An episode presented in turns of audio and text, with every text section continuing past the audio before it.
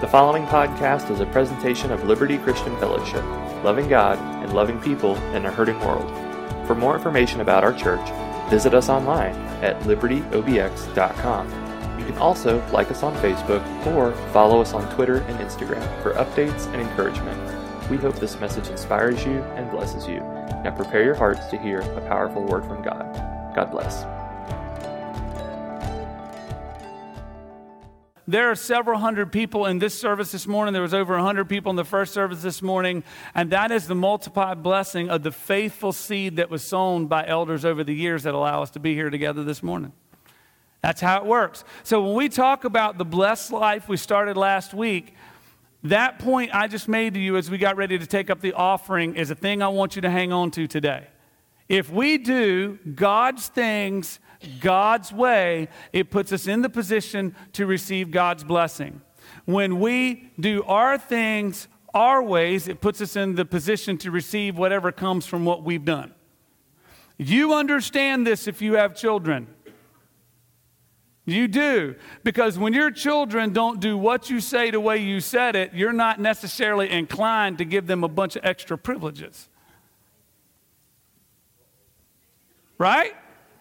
Okay, and so we find that when people are faithful to the structure, or faithful to the principle, or faithful to what was asked of them, or faithful with what was given to them, we find that they are more trustworthy to be entrusted with more. Right? That's just a principle that we all understand. There are business owners in here, I'm sure, that have let go an employee at some point because they couldn't be trusted with more. There are those of you in here that have had privileges removed at different times in your life because of an area where you weren't necessarily faithful. I'm one of those people. My dad is sitting on the front row this morning. He remembers times when I've been in trouble and didn't do what I was supposed to do, right? That's true for us. But listen, the great thing about responding to the invitation of Christ is He's inviting us into a life that He wants to pour Himself out. He wants to bless us. And if the people of God and people in the nation, as they come to God and respond to the invitation, if they will do God's things God's way, then that's when we're going to see the blessings of God unfold. It's not about our preferences, it's not about a particular platform we want to scream about. It's about returning to the principles that God's given us. It's not about a new thing. We don't need another new thing or a particular person to save us and rescue us. What we need is God's people to do God's things. God's way, and then God will bless that. Does that make sense? All right. So, we're going to dig into those ideas a little bit. In the first message last week, I told you that it all begins with the heart. Okay? the, the whole issue of salvation, where all this begins, when we come to Christ and we surrender our lives to Him, He gives us the Father's heart. The Father's nature comes to live in us. And then for us, it's about cultivating that heart. So, if we're going to learn to walk in and live in the blessings of God, then part of that is learning to cultivate this heart that He has placed within us. And I mentioned to you a couple things. One of the ways we cultivate that heart in us is through repentance. We talk about repentance a lot here, actually, and that the word repentance literally means to change the mind. What does that mean? We need to choose Jesus. You want to do this thing that ain't right? What you need to do is you need to turn and choose Jesus. Because the very nature of choosing Jesus means not choosing that thing. Repentance. All right? Through that, repenting in our hearts, repenting of ungratefulness, repenting of wanting to do things our own way and beginning to do things God's way. The second thing was generosity, cultivating the heart of generosity.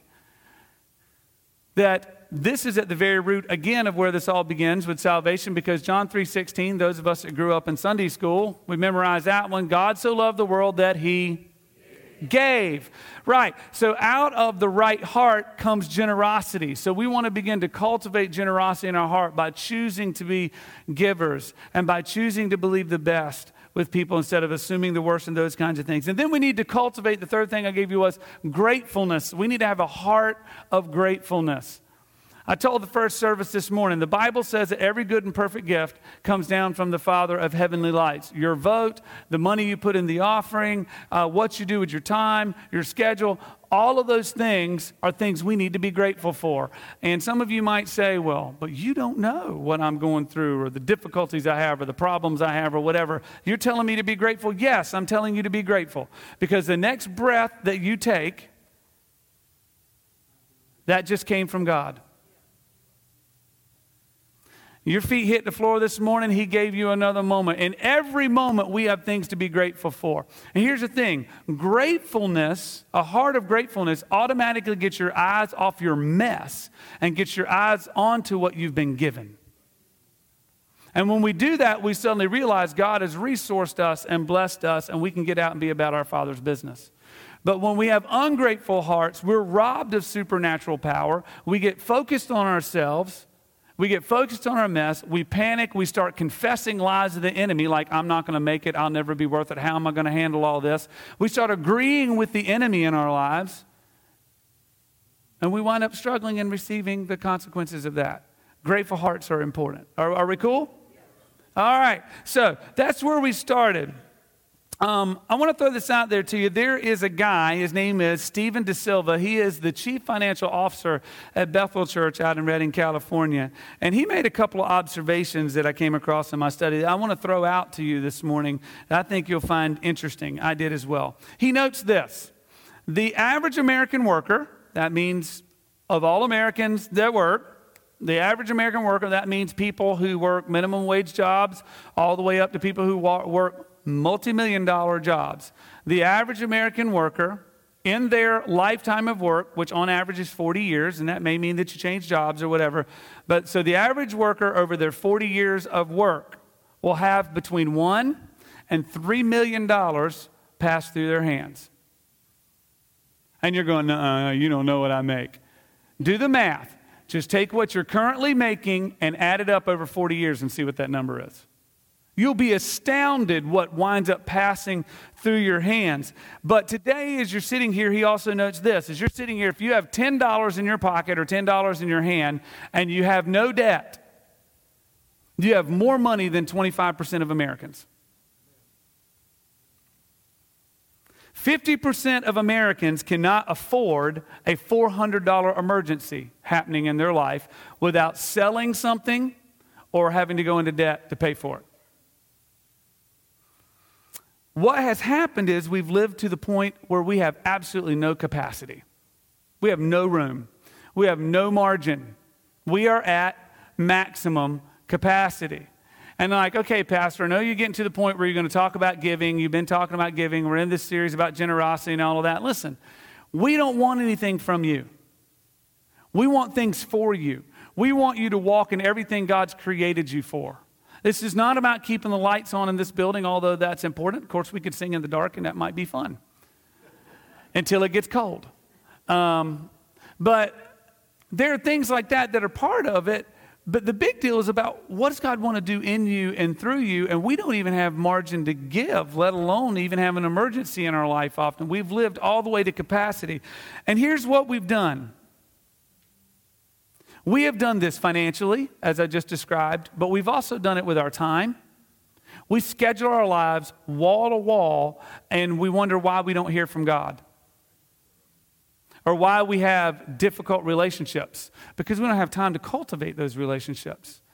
We've done it emotionally. We string ourselves out emotionally with things where we're spent. You ever say that? I'm spent. And what has happened is we've tied our hands from being able to give, from being able to serve, from being able to love, to be able to get out in this world and really make a difference because we become slaves to these things in our lives because we have no capacity. And what the world really needs, obviously, your vote's important, steward it accordingly. Listen to the Lord. But what the world really needs, there's going to be another election in the next four years. And if you've noticed the trend of the last number of presidential elections, they just seem to be get they seem to get more bitter and more contested over time. Right?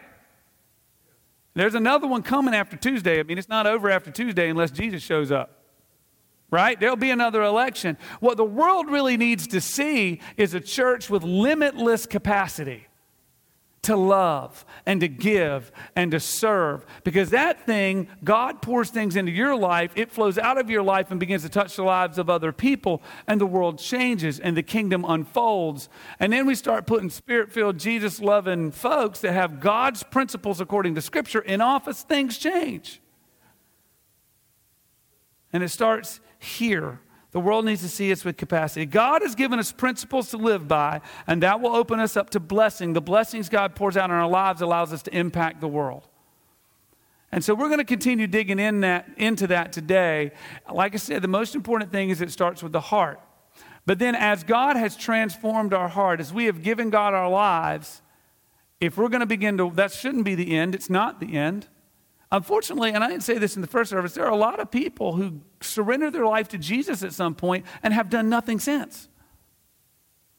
They kind of show up to church on Sunday, they go home, then they do all their stuff, whatever, all week. They fight all their problems and battle all of that stuff, exhausted, wore out, and they're wore out with this whole thing with the Lord. They struggle with doubts, and they've just never gotten beyond the first thing, which was giving their life to Jesus, taking steps. Listen, there are principles God's given us all throughout this book that as God, as we're God's kids, we get to do God's things.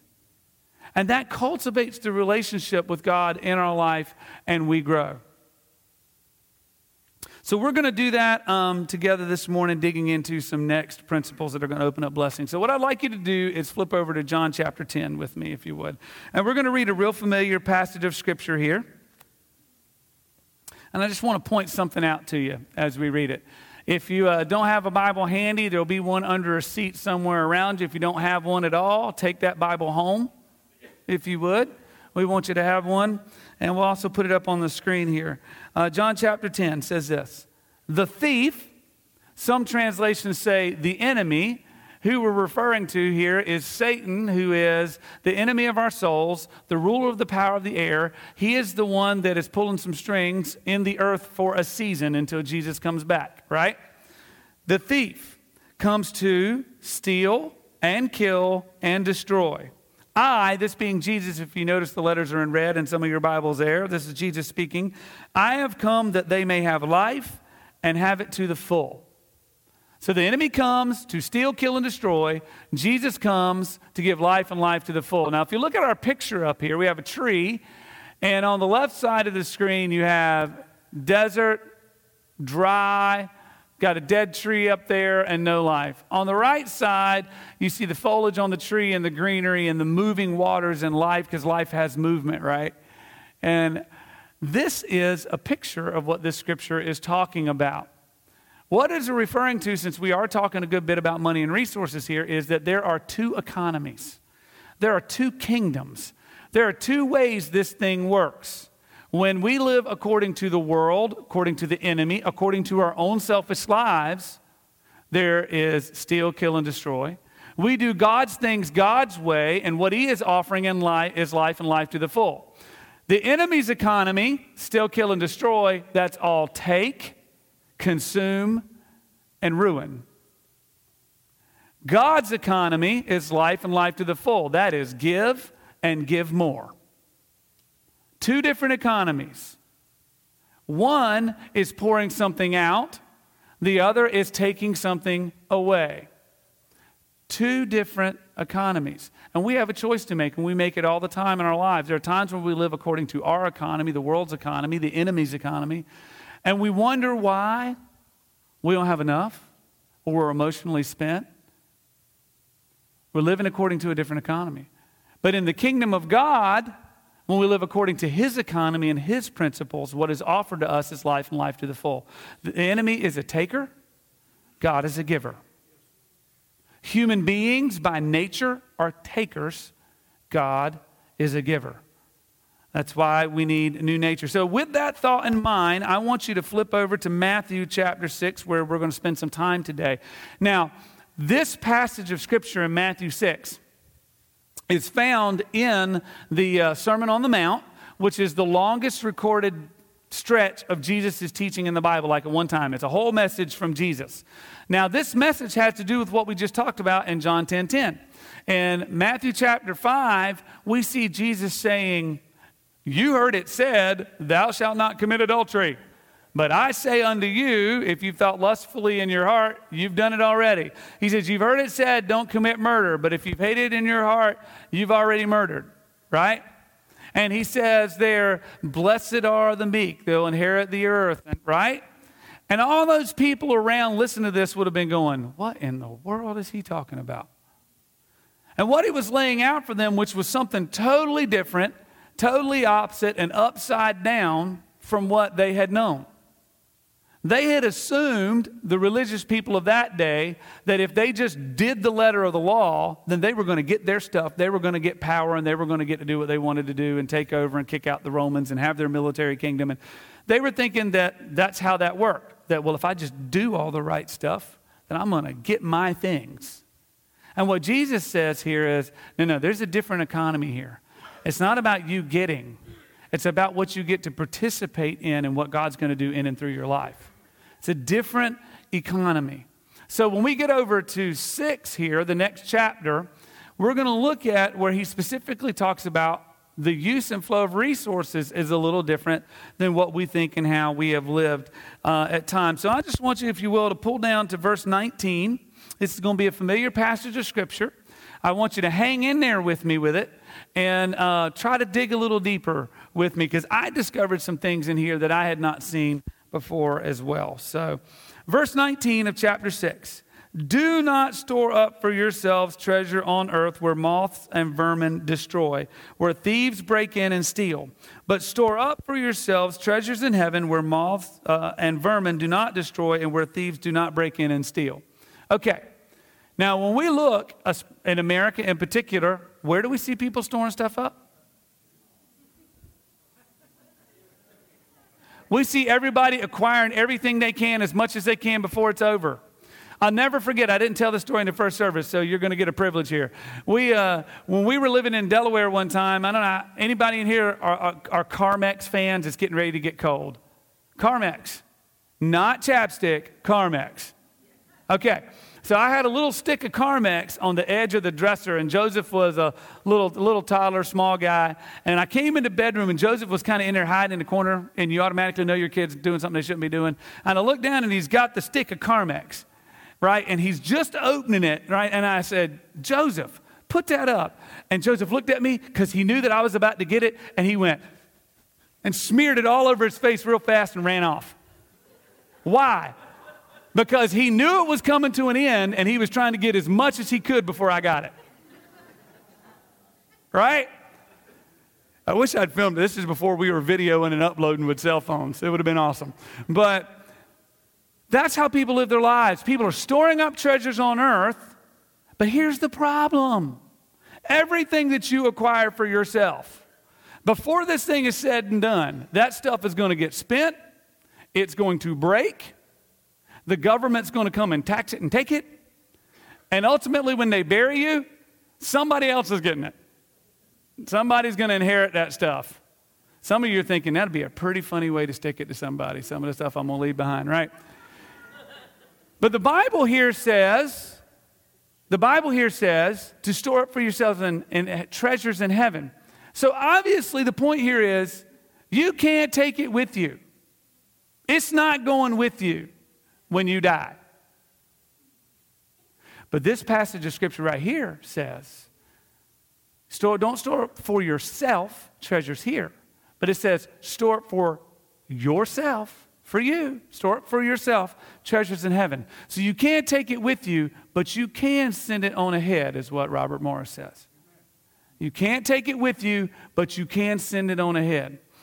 Now, when we get this mindset that it's not all about getting as much as we can, as quick as we can, so we can enjoy it as long as we can before it's over, our mindset will change from being an owner of stuff to become a, becoming a steward of stuff. Now, the difference between an owner and a steward is the owner owns it, it's theirs, it's their choice to do whatever they want to with it. They're responsible to take care of it, they're responsible to keep it. Stewards are people that something is given to by an owner. An owner hands it to a steward and says, I want you to hang on to this. I want you to invest it, use it, take care of it, but do it the way I would do it. That's what a steward is.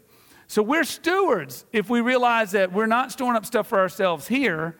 God has given us stuff while we are here, and we get to steward it, and it is purchasing us rewards as we go.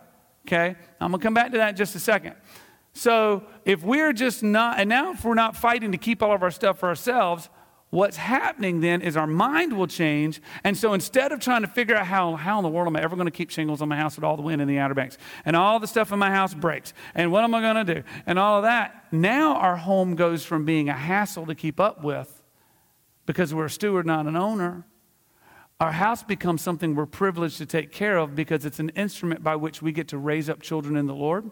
We get to invite other people in our home and feed them. The things you own, the resources you have, become tools to advance the kingdom of God instead of just things that you're fighting for and trying to hang on to and worried about losing all the time. Even your money becomes a powerful thing in the kingdom of God to feed people and to help people and to advance the, go- the going forth of the gospel. Okay? Your mindset will totally change. Your attitude will change about those things because instead of trying to keep for yourself because you feel worthless without it, you know it all belongs to Him and I'm just taking care of it and I get to participate and see all these miracle and amazing things happening. And the cool thing is, you get to enjoy the stuff while you have it. It's there. So, what are you doing while that's happening? You're storing up some things. There's only two things you take out of this life with you when you go. The only two. It is your relationship with Jesus Christ goes with you from here into eternity. Now, you get to enjoy it here. You're blessed with it here, right? But it goes on forever. You take it with you. The only other thing you take with you when you go are the relationships with people that you make in Jesus Christ. It's the only two things that go. Everything else you ain't taking with you. So, when we look at our stuff as a provision from God to invest in those two things, all of a sudden there's an incredible blessing, a blessed life that's going to unfold for us as we go. Because even your cell phone is a way to invest in relationships with people, and you can steward it that way to encourage people and stay in touch with people and coordinate with people to do what? Kingdom things and kingdom life. Does that make sense? Your whole perspective, now you get to enjoy it, ain't nothing wrong with having a cell phone. But your perspective on it is important. All right, so when we understand it, then we understand that we can be faithful with the little we've been entrusted, and then God will entrust us with more as we go because we're doing God's things God's way, and we're investing in our relationship with Him and the relationships with others. And then our life will be full of joy, hope, and security. The more you own and the more desperate you are to cultivate it, keep it, fight for it, to have more, the more insecure you feel because the more you got to take care of and the more you got to lose. The more you understand that God owns it all and you just get to take care of it, then God knows He can trust you with more. All right, look down at the next verse with me. Verse 21. For where your treasure is, there your heart will be also. The eye is the lamp of the body. If your eyes are healthy, your whole body will be full of light. But if your eyes are unhealthy, your whole body will be full of darkness. Then the light within you is darkness. How great is that darkness? And we're going to come back to those two verses in just a minute because I've always thought those are weird. That's a weird two verses to stick in the middle of this thing, is what I've always thought. And the Lord uh, really spoke to, some, uh, to me about some of those things. And I think uh, uh, it'll speak to you what it spoke to me. Um, before we do that, how many of you have had children that at some point drew a little treasure map on a piece of paper and went out on a little play treasure hunt? Anybody? Thank you, right there. Or have done that. Or when you were little, you were playing that there was hidden treasure somewhere. And you go out and you do the whole pretend, you look and you pretend that you got a pirate ship or whatever. Um, I actually have a hole in my backyard that's about waist deep that Joseph and Olivia dug that I've not filled in and uh, yet, where they were out digging one day and pretending that they were digging to find treasure and whatnot. He did find a pipe at the bottom of it. But. Um, but he did. They've dug a big hole in my backyard. And here's the deal we're all looking for treasure.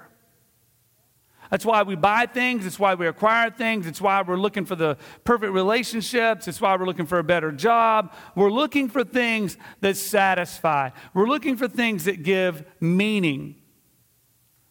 We're all on that treasure hunt. Scripture here tells us that where our treasure is, is where our heart's going to go. Now, obviously, we're going to talk about God being our treasure in a sense.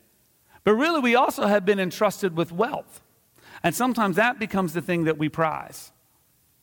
Now, I've had people say to me, and I have said myself, well, God's first in my life. Or I've heard other people say, well, I'm going to, you need to put God first, right? Or they order the life. It's God first, family second, right? God first. How do you measure that? How do you know if God's first? I mean, it's got to be more than just words that we say, because I don't know if you're like me. I've had somebody say to me before, uh, Well, Scott, um, I'm going to be there for you. And when I turned around and needed them, they weren't there. I've had people make promises that they didn't keep. I've been that person. And how about this one? I'm going to pray for you. Sometimes that's just another way Christians say goodbye to each other. That'll sink in in a second. Where we really don't really sincerely get before the Lord and have a conversation with God. It's just a parting thought that we share, and we really are being dismissive of someone else's struggles. Empty words. So if we say we're going to put God first, if we say God's going to be our treasure, we're going to give our treasure, how do we know? Well, you follow the treasure map. You follow the clues to find the treasure. Look at your calendar. Where are you spending your time? It'll lead you right to the things that you're investing most in. How about just list out for yourself the things that have you emotionally upset and follow that and see. For some of us, we discover that unforgiveness is our treasure. Right? I've done that. Here's the polite one.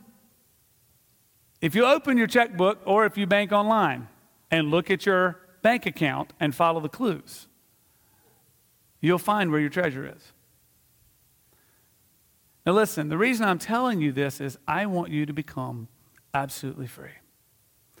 If we are average Americans in here, we are beyond capacity because as soon as we start taking out loans for things we're not making enough money for and we're living beyond our means and we're at 101 or 110 or 115 percent, we have absolutely zero capacity to be the givers and the servants and the world changers that God's called us to be. I want you to be free. And listen, I need you. And you need me so that we can go out and be the army that God's called us to be. Does that make sense? You follow the markers and find where your treasure is. Identify that thing. There's a cycle here. Where your treasure is, there your heart will be also. So, my wife, whom I love dearly. You hear me talk about Lisa all the time. I love my wife. She doesn't threaten me or pay me to say those things. And, um, and uh, if I, my heart is that I love my wife, that's evidenced by how I speak to my wife, how I treat my wife, how I spend my time with my wife, right? The cool thing about that is then, that's my heart. It's shown by where I'm putting my treasure of my time and my words and my emotional energy, even money that I spend on my wife. The cool thing is when I invest that treasure in that relationship, my wife, my heart winds up following my treasure. Because the more I invest, there's a yield on that return. That there's a yield on it that returns back to me. As I pour love into that relationship, that relationship deepens. The more that relationship deepens, the more I'm investing in it, the more my heart is there. It's a cycle. If my heart is to acquire, to have, to be, you know, um, Matt Poznansky will tell you he works at Verizon. They didn't have enough iPhones on the day that the iPhones, the new iPhone was released. And some of the people that showed up to get a new iPhone, their last iPhone was still working just fine.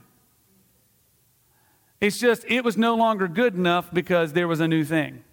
And they're unsatisfied with a perfectly good working thing just because there's a newer and a shinier one. And so they go and drop a lot of change on a new phone that they don't necessarily need, right? Their treasure is going to where their heart is, and their heart's following their treasure. And what winds up happening is it perpetuates this dissatisfactory cycle in their life. And what happens is their stuff has their heart, which means your stuff rules your life. All right, are we tracking? Are we okay? All right. This is fun, isn't it? Now, if you look down at verses 22 again, the eye of the lamp uh, is the lamp of the body. If your eyes are healthy, your whole body will be full of light. If your eyes are unhealthy, your whole body will be full of darkness. The word healthy and the word unhealthy, or the word bad, here in that passage of Scripture in some of your translations, it has uh, it means unhealthy but it means unhealthy in a certain way. It means healthy but it means healthy in a certain way. And the greek there when it says if your eyes are healthy it means if your eyes are looking for generosity is what that literally means. Now it makes more sense in the context of the passage. And it says if your eyes are unhealthy it means if your eyes are stingy if you are looking for self if your eyes are greedy is what it means. Now if we are looking for ways to invest our treasure where we want our heart to go, then our whole body will fill up with that, with what we see. If our eyes are looking to acquire for self out of greed and to try to find our self worth in that or try to prove something to somebody or whatever, then we're going to wind up being filled up with that. And that leads us to the next verse and makes it make complete sense. Look at verse 24. No one can serve two masters. Either you will hate one and love the other, or you will be devoted to the one and despise the other. You cannot serve both God and money. Um, I brought this up here. How many of you guys have a shelf in your house that has a few trophies on it? Anybody got a few trophies anywhere in a box? My wife actually has a beauty pageant trophy from uh, high school. I should have brought that one and there's a picture, but she had like she had like 80s hair. She might not appreciate that. Um, but uh, um, I'll show you the picture sometime. You'll see it's pretty awesome. But um, this is the only trophy that I ever received. Now, I was on a championship soccer team in high school, but we lettered and got a pin. But um, this is the only trophy I actually ever like just won. Um, I was in uh, college in uh, Western North Carolina I was not a particularly athletic guy uh, for the most part. Um, I am a nerdy guy. Most of you guys know that. And I had gotten into this hobby where I was racing hobby class um, uh, uh, radio control cars in, uh, while I was in college. Now, these are not ones that you can buy at Walmart. These are ones that you order in kits, and you have to build them, and you can change the motors and tires, and just like a real race car, and change the shock oil and all that stuff to make them drive different. Um, and I had been racing the little car that was a more inexpensive one uh, at the local track for a while, and those guys would whip my pants all the time. They had these high dollar, high tech cars, all these parts and faster motors than I had. And here I was chasing them around the track on mine with a little more plastic parts and not so good. And, and I had to learn how to drive a car that didn't track exactly straight most of the time. Well, I um, was always, we didn't have a lot of money, but I was always trading and swapping stuff. So I had traded some stuff to another guy and gotten this really, really nice buggy, this car. And so I showed up at the track that week and absolutely whipped the pants off those other guys that had been beating me that week. No joke, and won this trophy. I came in first. Now, here's the deal though. I had been working with what I had for a while and had to really work on driving a car that didn't drive so hot little race car. But what I had done is learned driving skills with what I had. So that when I was entrusted with something more and better, I could do a whole lot more with it because I was ready. And that's kind of how this process works. That's kind of how this process works. But the thing is, you would have thought I won the lottery. This is a little indoor dirt track with about eight nerds and radio controlled cars. And I get this trophy and I'm all excited about it. Why? Because we love to be first. We love to be first. And truthfully, being first isn't a bad thing because even that becomes something that you steward. It's another thing that you're given. But we love to be first. And in our brokenness and in our sickness as human beings at times, the desire to be first competes for that place that provides the blessings of God in us. In Genesis chapter 3, you have Adam and Eve in the Garden of Eden, and God has told them not to eat of the tree of knowledge, good and evil. And the enemy comes to him and lies to him. And he says, Surely God didn't say. We hear that all the time. Oh, it's not going to be that bad. Oh, don't worry about it. We hear those kinds of lies. Don't believe them. Just telling you. So then he comes, uh, comes and says, Surely God didn't say. And then he says that if you do this, you will become like God. Now, here's the thing they were already like God. The Bible says that they were created in the image of God. He was lying to them to rob them of what was theirs. And what was he lying to them about? You need to be first. But the thing is, you take God's place in your life. You be first. And we've been doing that ever since. And, and ever, whenever we have the desire to take the first place in our life and do things our way, the way we want, we get robbed in the end of that. We lose. But when we let God be first, we always are in position to receive God's things God's way, the blessings of God. It's important to understand there's only one first place and God needs to have it. You can't serve two masters. You've heard it said, Bob Dylan said it, right? You got to serve somebody. It might be the devil, it might just be the Lord, but you got to serve somebody, is what he said. Do you have obligations in your life?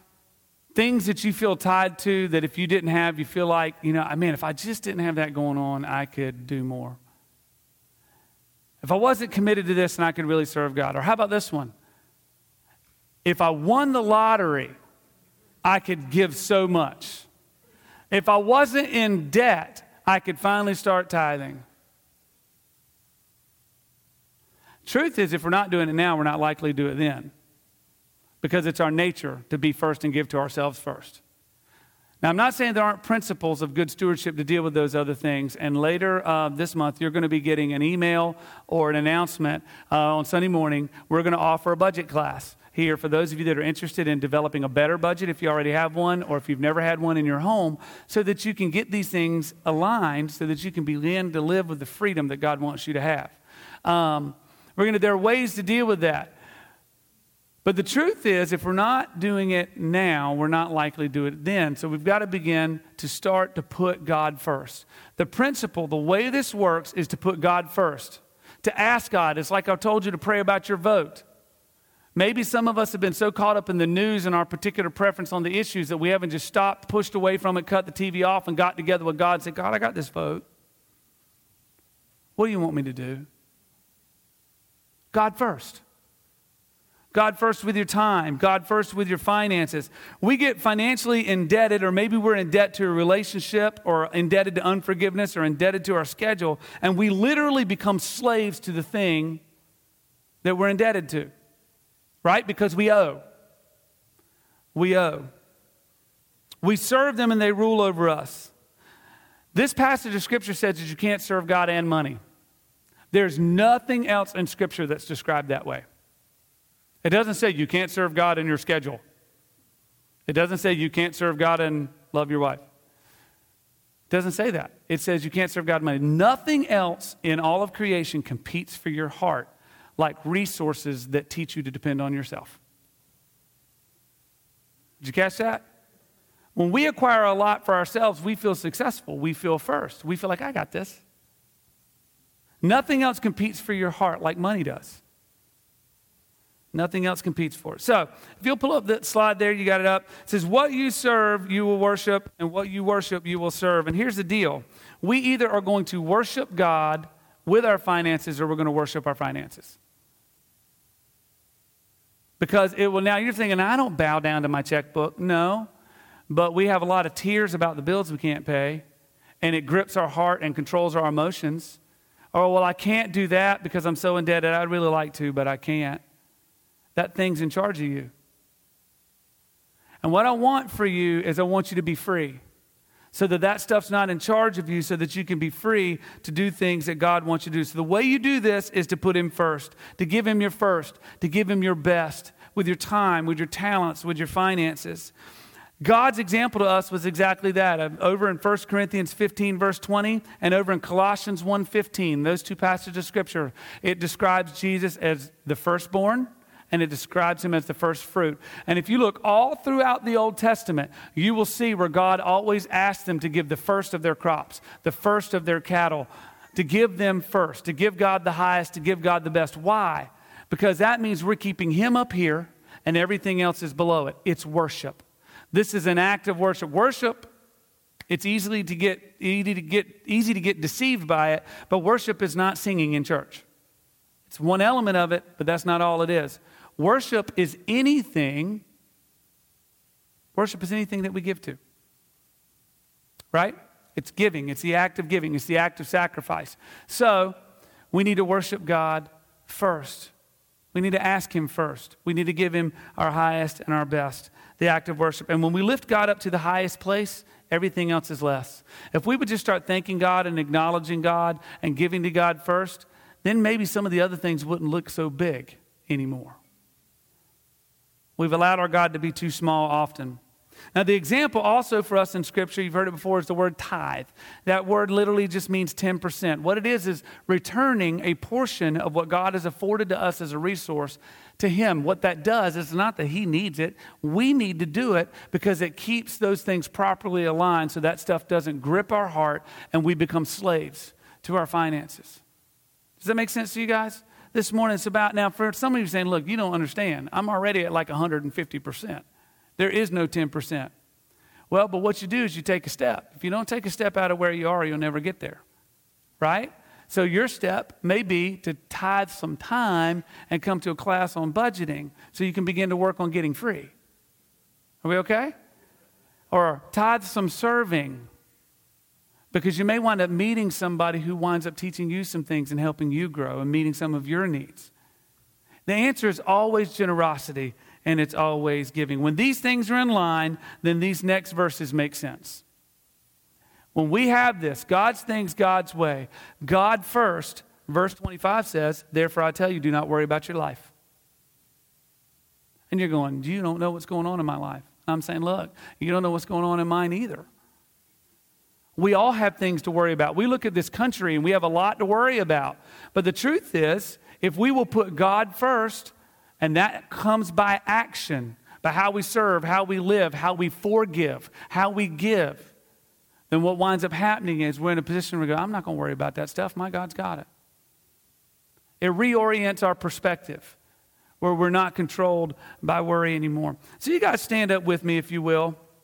If I can get the worship team just to come back real quick as I get ready to let you go. I don't want you to be slaves to earthly masters. I want you to be free in the kingdom of God.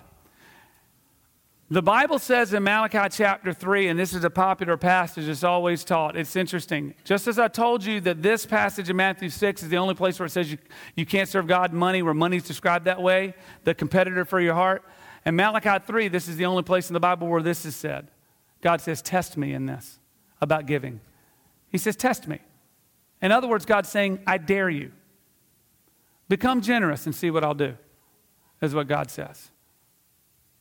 If you look at that passage, he says that he'll open the windows of heaven and pour out blessings so much you can't contain, and that he will rebuke the enemy on your behalf.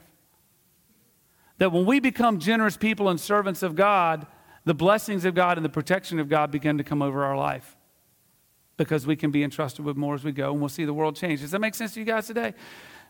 want this for you. I really, really do. So let's pray together. And as we pray today, I got to ask, uh, ask you this Would you make a decision today to stop being a slave to your fear, to unforgiveness, to your finances?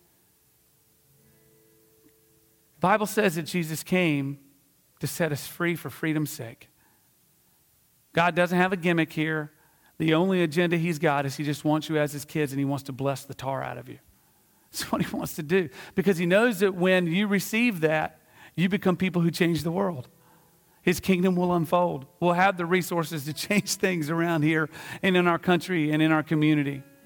Make a decision not to be a slave anymore today. Ask the Lord to speak to you about your finances. What do you need to do? What's God asking of you? Is he asking you to start tithing because you haven't been? Is he asking you to just say, hey, just step up a percent, if you will? Your neighbor that you've been ignoring because you don't like them much, go knock on their door today. I know it's missing part of the football game, but give me that portion of the football game so that I can go show you a miracle when you go see your neighbor. It's what God wants to do. Pray about that today with me, will you? Father, we thank you for this time, Lord. We thank you for the opportunity to be free. We thank you for the opportunity that you have given us in Christ to be generous people, which makes us more like you, which changes the world. Thank you, God, that you're not asking for something from us, but that you want something for us, that you want to bless us as your kids. You want us to go out and be a blessing to the world. You want us to become givers because you're a giver. Your way works, God. your way works. Some of us, and I've just been feeling it in my spirit all morning, that there's just somebody in here, and unforgiveness has been your thing. You have been worshiping unforgiveness because you give it emotional energy and you hang on to it and you cling tightly to it. And you're just, I'm not going to give them forgiveness. And all it's doing is it's sucking you dry and robbing you. And the Lord is saying today that if you will just give forgiveness, forgiveness means to be in favor of giving, to, be, to forgive. And I'm telling you, God will release a freedom in your life that you've not known in years. I believe that this morning. So, Father, thank you for moving in our midst today.